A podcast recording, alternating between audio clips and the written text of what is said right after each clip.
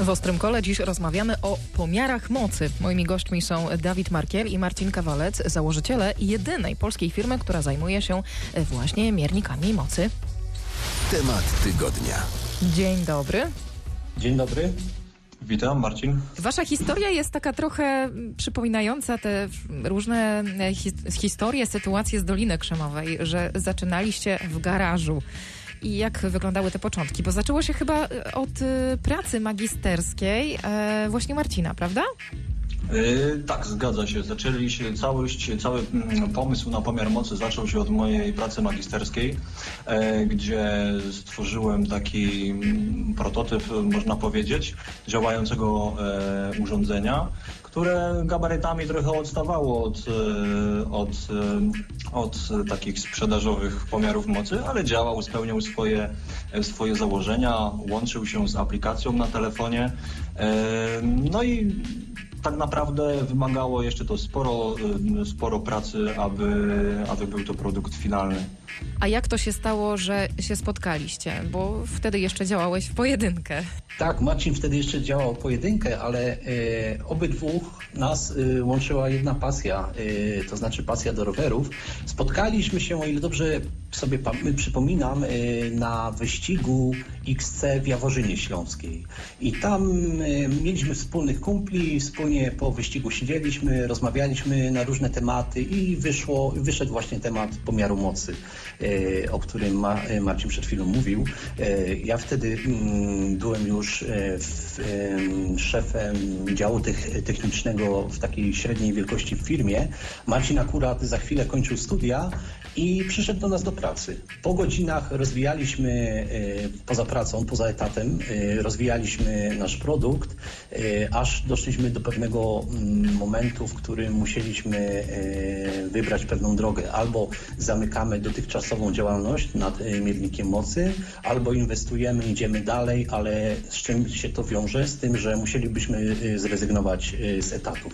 No i rozmawiamy tu dzisiaj, także wiadomo już chyba, Co się stało? Którą, który, wybór, yy, który wybór żeśmy dokonali, czyli ten drugi. Zrezygnowaliśmy z, etaty, z etatów, yy, zaczęliśmy własną działalność i, i, i, pracować, ulepszać mierniki mocy, no i później sprzedawać. No i to jest taka nasza, taki nasz początek, a to, co, o czym wspomniałaś, mianowicie przysłowiowy garaż, no to garaż mieliśmy, owszem, jak, jak, jak w Dolinie Krzemowej, tylko był troszkę mniejszych gabarytów. W Dolinie Krzemowej mają potężne samochody, my mamy troszkę mniejsze, także powiedzmy ten garaż był dwa razy mniejszy, ale, ale praca nad urządzeniem wyglądała podejrzewam podobnie jak w Dolinie Krzemowej. Teraz możecie konkurować ze sprzętem z firmami z całego świata. Tak jest. W sumie jesteśmy jedną firmą w Polsce, która zajmuje się produkcją pomiarów mocy. W Europie można ich zliczyć na palcach jednej dłoni. Także jakaś konkurencja na pewno jest. Konkurencja to jest coś fajnego, ponieważ konkurencja pozwala nie obrastać w tłuszcz. I e, czym większa, może fest duża konkurencja nie jest wskazana, ale taka, jaką mamy aktualnie, jest fajna, bo daje takiego kopa do rozwoju i do odpracowywania coraz to nowszych, lepszych produktów, e, nowych urządzeń. Także z tego akurat się cieszymy, że, że mamy z kim konkurować. No dobrze, to może teraz porozmawiajmy o tym, dla kogo w ogóle są pomiary mocy. Kto właściwie tych mierników potrzebuje? Czy to jest taka rzecz, która, każda, e, która każdemu, kto jeździ więcej na rowerze, może się przydać? To może zacznijmy najpierw od tego, czym jest pomiar mocy. Tak ogólnie rzecz biorąc, pomiar mocy e, mierzy jak, jak silne są nasze nogi i jak dużo energii jesteśmy w stanie e, wnieść w napędzenie roweru. Także mm, na pewno ten, te urządzenia są e, najbardziej przydatne dla osób trenujących, dla osób, które myślą o ściganiu się, które może niekoniecznie o ściganiu, ale chcą podnieść swój poziom sportowy. E, ponieważ takim osobom, które na co dzień jeżdżą do pracy na rowerze, ten produkt raczej, e, raczej się nie przyda, ponieważ nie będą wyciągać e, sensownych wniosków, bo trzeba analizować dość mocno dane, które miernik mocy nam daje. Troszkę mm, generalnie świat się zmienia. E, mierniki mocy jeszcze parę lat temu, 4-5 lat temu, były takim produktem mocno premium.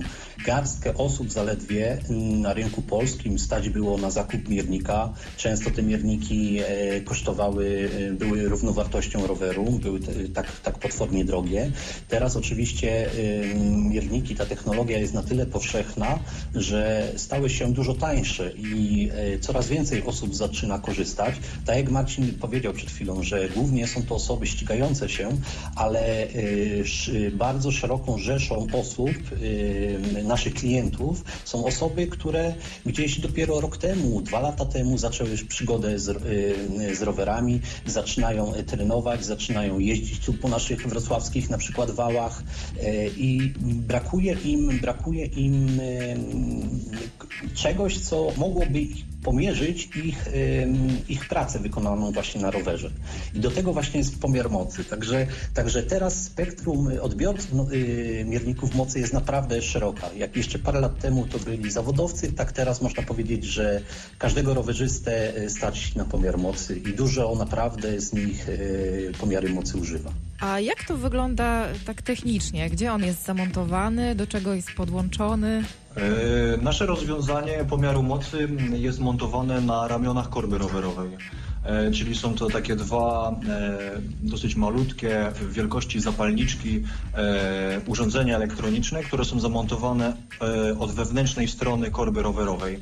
No i tutaj używana jest technologia tensometrii elektrooporowej, która mierzy mechaniczne odkształcenia na korbie rowerowej. Dzięki temu możemy po, później po przeliczeniach w naszym procesorze możemy obliczyć faktyczną moc wyrażoną w watach. Bardzo skomplikowanie to zabrzmiało. Mechaniczne odkształcenia, czyli co? To jest coś takiego jak waga. Jeśli stajesz na wagę, pokazuje ci twój ciężar. My naciskając na pedało z odpowiednią siłą, y, też generujemy pewną, y, pewną siłę. I to nasze urządzenie mierzy tą siłę i funkcję obrotu pokazuje ją jako pracę wykonaną. Tak najprościej. To jest taka waga mm, jakby na korbie y, roweru, która później przeliczana jest na waty i jest pokazywana praca, praca którą y, wykonałaś. Wy wypuściliście też aplikację. Tak, y, wypuściliśmy pod koniec tamtego roku w grudniu aplikację treningową. To jest aplikacja dla wszystkich osób jeżdżących, jeżdżących na rowerach, którzy chcą podnieść swoje swoje parametry, którzy chcą trenować według e, narzuconego planu, którzy chcą generalnie rozwijać się jako, jako rowerzyści, e, przekraczać pewne progi.